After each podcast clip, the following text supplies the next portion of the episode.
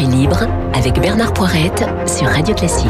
Bien sûr aussi avec Luc Ferry qui est là en studio avec nous. Luc, bonjour. Bonjour Bernard. Alors écoutez, ça tombe bien puisque la revue de presse de David Abiker me permet de rebondir puisqu'il est complètement dans l'actu, David, comme chaque matin. Le Conseil de Défense, on l'a bien compris dans ses propos et dans ce qu'il a lu dans les journaux, le Conseil de Défense en fait est en passe de remplacer depuis plusieurs semaines maintenant et sans doute pour plusieurs semaines à venir, le Conseil des ministres, tout simplement. Est-ce que ça pose problème, selon vous ? Certains s'en émeuvent, hein.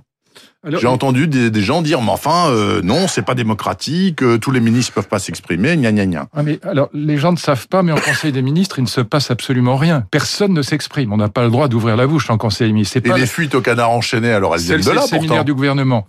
Ah. Ou alors c'est après, quand les ministres sortent du Conseil des ministres. Mais en Conseil des ministres, tout est entièrement cadré, 15 jours à l'avance. Donc il y a les communications des ministres qui sont invités à parler, c'est à 3 ou 4 ou 5 maximum. Ces communications sont calibrées à la seconde près, si je puis dire, ouais. Et les autres ministres se taisent absolument. Personne n'a le droit de parler. Et donc, en séminaire du gouvernement, c'est à Matignon, c'est une autre affaire. Alors, où on a le droit de s'exprimer, on s'exprime davantage en séminaire du gouvernement. Là, il y a beaucoup de fuites d'ailleurs. Et Chirac disait toujours, il faut en Conseil des ministres, vous taisez parce que je veux pas de fuite. Sinon, tout se retrouve dans le monde à 3 heures de l'après-midi. Et donc, c'est pas très grave ça, parce qu'encore une fois, le Conseil des ministres n'est pas un lieu de discussion, c'est pas un lieu de débat. Ce qui est plus grave, c'est que ce Conseil de défense, d'abord, c'est pas son rôle. Normalement, il devrait être consacré à la guerre ou aux questions internationales. Mais on est en guerre contre le Covid, a dit le président. Non, c'est absurde. Donc, c'est pas une guerre, ça n'a rien à voir avec la guerre. C'est pas, on n'est pas, il n'y a pas des chars, il n'y a pas de porte-avions, il n'y a pas d'avions de chasse, etc. Donc, on n'est pas en guerre, c'est pas vrai. Enfin, c'est métaphorique. En revanche, ce qui est beaucoup plus grave et on en parlait tout à l'heure avec Eric Combe, avant d'entrer dans votre studio, c'est que ce Conseil de défense, s'il y a Conseil de défense, il ferait beaucoup mieux de s'associer les grands présidents de région, enfin tous les présidents de région, les représentants des départements.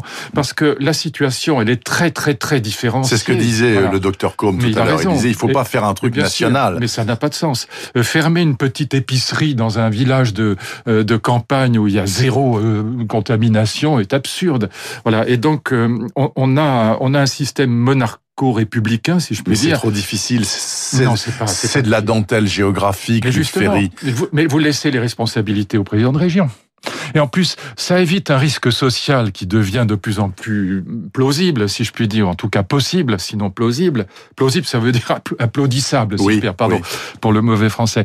Mais c'est vrai que si on ne gère pas ces questions quand même au plus près du terrain, les présidents de région sont mieux placés pour le faire que le président de la République, on risque à un moment ou à un autre d'avoir une véritable explosion sociale de la part des petits. Il y a un ras-le-bol généralisé, notamment en province, des gens qui disent « ça sert à rien, stop, arrêtez ». Et c'est pas au monarque de décider tout seul qu'on va fermer tous les petits commerces en France, qui n'a strictement aucun sens. C'est absurde, tout le monde le sait aujourd'hui.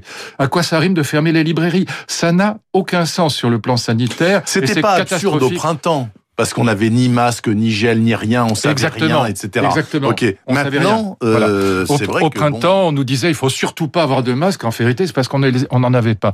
Mais aujourd'hui, ça n'a pas de sens. Et donc aujourd'hui, il faudrait une gestion beaucoup plus décentralisée. Écoutez, très simple, je vais dire les choses, un chiffre qui est parlant, 12 000 morts en Allemagne, 40 000 morts en France. Cherchez l'erreur. Il y a 82 000 d'Allemands. Morts à Taïwan, nous voilà, disait exactement. Et même en Suède, où il y a eu autant de morts qu'en France, mais zéro confinement, et pas plus. Donc, il y a vraiment, en tout cas, la décentralisation de la gestion de la crise actuelle est absolument indispensable. Il n'y a pas énormément de régions. Bon, il y en a moins qu'avant. Il y en a moins qu'avant. Donc, on pourrait très bien avoir un conseil, alors dit de défense, peu importe les mots, mais un conseil dans lequel les régions sont bien plus représentées. En plus, on a un Premier ministre qui n'arrête pas de nous parler des territoires, qui l'agissent, dans ce sens. Donc, Luc Ferry, je vous entends bien, et votre raisonnement s'applique aussi aux lieux de culte, du coup. Pourquoi fermer les églises, les mosquées, les temples, les synagogues ? Non, les églises ne risquent pas de faire faillite, contrairement aux petits commerces. Moi, je suis sur la ligne de Pierre-Yves Michel, vous savez, l'évêque de Valence, qui a parlé très très justement. Il a dit « Les catholiques devraient être les premiers à prendre leur part du fardeau qui pèse sur l'ensemble de la société. » Et pour un certain nombre de raisons. D'abord parce qu'encore une fois, comme il le dit très bien, contrairement aux petits commerces, l'église ne va pas faire faillite. Les petits commerces, on les tue aujourd'hui, on les voue à la mort. Hein, donc il y a un vrai problème. problème. Et c'est un problème humain, c'est pas simplement un problème d'argent. Hein, donc parce que évidemment, les gauchos vous diront ah oui c'est vénal, etc. Bon, ou d'ailleurs les fondamentalistes religieux vous diront ah oui mais l'argent passe avant le culte. Non, c'est pas ça. On voûte ces petits commerces à la mort et pour humainement pour ces gens c'est une catastrophe absolue. L'Église ne va pas faire faillite. Ensuite, la religion chrétienne, à la différence des autres grands monothéistes, il faut quand même le rappeler, c'est une religion de l'intériorité. Oui. Oui, exact. Regardez l'épisode le plus beau, ou en tout cas un des deux ou trois épisodes les plus beaux de l'Évangile. Moi, j'ai écrit un livre avec le cardinal Ravasi, qui est le ministre de la Culture du Pape, on en a beaucoup parlé. L'épisode de la femme adultère. Que fait Jésus ? Il renvoie au forum intérieur, à la conscience, à l'intériorité. En Marc 7, Évangile de Marc, verset 7, que dit Jésus aux Sadducéens qui essayent de le prendre en flagrant délit parce qu'il est suivi par des fidèles qui ne se sont pas lavé les mains avant d'aller déjeuner ? Eh bien, Jésus répond aux Sadducéens, rien de ce qui vient de l'extérieur ne peut vous souiller. Autrement dit, toujours rappel à l'intériorité, au forum intérieur. Donc là, les catholiques, c'est assez choquant leur attitude.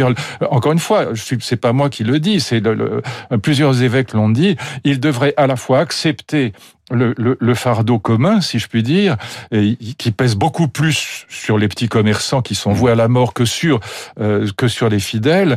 Et d'autre part, il devrait se rappeler que la religion chrétienne est la seule religion de l'intériorité. C'est une religion qui ne juridifie pas la vie quotidienne. Autrement dit, la messe n'est même pas une obligation absolue. C'est pas vrai. Jésus, vous pouvez lire et le relire tant que vous voudrez l'évangile de Jean. Il n'y a aucun appel à l'extériorité. Tout est intérieur. Si M. Darmanin va dire tout ça aux représentants du culte tout à l'heure au ministère. Il devrait le leur rappeler. Et puis, les catholiques devraient être les premiers à montrer l'exemple. Donc, c'est assez choquant, en vérité, leur attitude. Et puis, c'est une attitude qui, au fond, rapproche le monothéisme chrétien d'autres monothéismes qui sont, eux, plutôt des religions, en effet, où il y a l'extériorité est très présente. Et je pense que c'est vraiment pas une bonne chose. Donc là, je comprends mal cette attitude des catholiques. Je trouve qu'elle est pas, elle est finalement, elle est très égoïste. Encore une fois, ils devraient être les premiers à montrer l'exemple. D'autant que, pardon de le dire, il y a une étude qui est sortie tout à fait sérieuse sur les lieux de contamination et les rassemblements religieux en font partie, hélas, quasiment au même titre que les restaurants. Et pourtant, pour avoir hanté pas mal d'églises ces derniers mois, je peux vous dire que, enfin, vous le savez aussi bien, ils ont tout écarté. Non, mais il y a un rang sur deux qui est condamné et une chaise sur deux condamnée dans chaque rang. Négocions ça fait partie du rôle de Darmanin et des représentants de l'Église, mais en tout cas, moi, j'ai été très frappé de voir que plusieurs évêques avaient dit, peut-être un peu plus doucement, mais ce que je vous dis là, je pense qu'ils ont tout à fait raison. Je pense que c'est bien de rappeler, et puis surtout, encore une fois, de rappeler que d'abord et avant tout, le christianisme est une religion de l'intériorité. C'est pas une obligation absolue de manifester dans la rue sa foi religieuse. À propos, Luc Ferry, des lieux de contamination, vous avez vu ce qui s'est passé à Joinville-le-Pont, donc ces derniers jours. C'est un scandale. Il y avait une boîte de nuit privée dans un hangar, il y avait 300 personnes. Alors ça, c'est un premier scandale. Bon, il y aura des suites judiciaires, etc., etc. Mais aussi, ce qui s'est passé, c'est que les 6 policiers ou 8, je sais plus, qui sont intervenus, se sont fait recevoir à coups de bouteilles, de tessons, de pierres, etc. Et donc, j'en viens à la une du Figaro aujourd'hui. 20 policiers blessés par jour en France actuellement. Alors, entendons-nous, blessés, c'est pas à coups de couteau ou taper dessus, etc. Je sais pas dans quelle mesure ils sont blessés ou juste ils se tordent le poignet dans leurs interventions. Mais enfin, ça fait quand même pas mal de monde.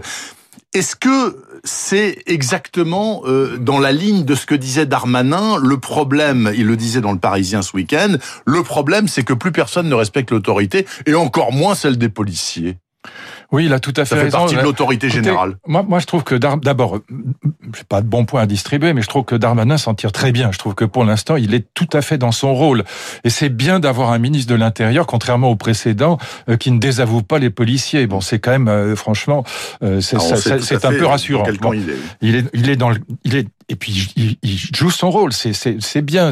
En plus, je pense que c'est sa conviction. Donc on a manifestement un très bon ministre de l'Intérieur. En tout cas, il dit ce qu'il doit dire et c'est extrêmement rassurant.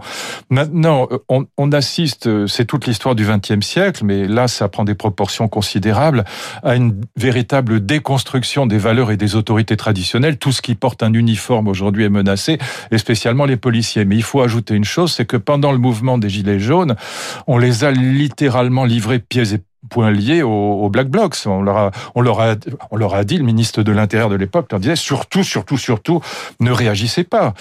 Ils ont quand même fait preuve dans pas mal de manifs de violence outrepassée. Les policiers. Il y a eu un documentaire là-dessus, d'ailleurs, qui était pas mal. Oui, mais quand vous prenez des pavés dans la gueule pendant des semaines, tous les samedis, et que vous êtes payé 1 500 euros par mois, il y a un moment où, d'abord, le recrutement n'est pas celui qu'il faudrait nécessairement. Vous avez des jeunes qui ne sont pas encore formés, qui sont très mal payés. Et quand vous prenez... Si vous ou moi, on prenait des insultes, des crachats, des cailloux, des pavés, etc., dans la gueule pendant 1 an et demi, tous les samedis, que vous... Moi, je vous connais un peu, je pense que vous le prendriez assez mal. Moi, je m'énerverais, oui, sûrement. Voilà. Et donc, on leur demande surtout de ne rien faire. Les règles sur la légitime défense des policiers sont extrêmement strictes. Et face aux Black Blocs en particulier, je ne parle pas des Gilets jaunes. Hein. Au départ, les Gilets jaunes, c'était beaucoup de braves gens, de retraités, qui en plus avaient raison, faut bien le dire. On les emmerdait avec des trucs d'essence pour faire plaisir à Nicolas Hulot, qui n'avait aucun sens. Bon. Et donc, au départ, le mouvement des Gilets jaunes, à mon avis, il était parfaitement légitime. Mais après, les Black Blocs se sont greffés là-dessus. Les policiers, ils en ont pris plein la poire, si je puis dire. Je sais pas quel mot trouver, parce que c'est pas le visage. Ils en ont pris plein la gueule, quoi. Il faut dire les choses. Et au bout d'un certain temps, comment voulez-vous qu'ils résistent sans réagir? Enfin, voilà. Donc oui, il y a eu des violences commises par des policiers, mais qui étaient des contre-violences. Écoutez, je vais être très clair. Je n'ai jamais vu de ma vie un seul policier français agresser des braves gens dans la rue quand ils se promènent tranquillement dans un jardin public. Jamais. Voilà. Donc quand on prend des pavés dans la gueule pendant des mois, on finit par réagir, et c'est tout à fait compréhensible. Je dis pas que c'est bien, parce qu'il y a des règles qui sont très précises, il faut qu'elles soient respectées aussi par les policiers, mais c'est vrai qu'on les a, on a eu un ministre de l'Intérieur qui les a souvent lâchés en rase campagne. Luc Ferry, parlons, puisqu'il nous reste 1 minute quand même, de la visite de Monsieur Pompeo aujourd'hui à Paris. Donc c'est le secrétaire d'État de Trump, trumpiste. Oui. Il a lui-même dit non, pour le moment, Trump n'a pas perdu l'élection présidentielle. Il vient rencontrer Le Drian et Macron. Oui.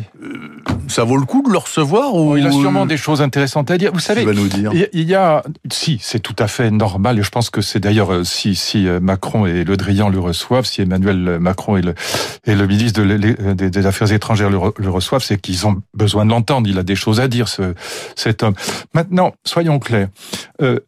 Trump a une personnalité insupportable, narcissique, délirant parfois, infantile, menteur au-delà du descriptif. Maintenant, une fois que la gestion de la pandémie a été catastrophique, elle était encore plus mauvaise que celle de la France, ce qui est pas peu dire. Et donc, je comprends que un certain nombre 85% des Français sont exaspérés par lui, et je le comprends. Maintenant, quand vous regardez la réalité de son passage à la Maison-Blanche, il a géré l'économie beaucoup mieux que son prédécesseur. Il a pas déclenché de guerre, et il a fait signer des accords de paix entre le monde arabe. Il n'a pas été battant en guerre. Il a fait signer des accords de paix qui sont assez remarquables. Et donc, au total, son action a été bien meilleure que celle d'Obama. Donc c'est triste à dire, mais c'est la vérité. Non, mais oubliez pas Guantanamo. Et donc Obama n'a pas été un grand président. Il était très sympathique, mais c'est pas un grand président. Trump a été plutôt meilleur, et sur l'économie et sur les relations internationales. Donc il est normal que Pompeo ait quelque chose à dire au président de la République française. On a reçu des gens bien pires que lui. Hein. Ah bah oui, Mohammar Al-Qadhafi, etc. D'ailleurs, Jaruzelski, tout à fait. C'était d'ailleurs le sujet du journal Imprévisible de Renaud Blanc ce matin, qui était excellent. Bon, Merci beaucoup, Luc Ferry. Merci beaucoup. Sur ce dernier thème, j'aurais bien relancé, mais on n'a absolument pas le temps. Il est 8h56, je vous souhaite une très bonne semaine à suivre dans un instant. La météo, le flash de 9h avec la bourse. Est-ce que la bourse est encore en pleine forme comme la semaine dernière ?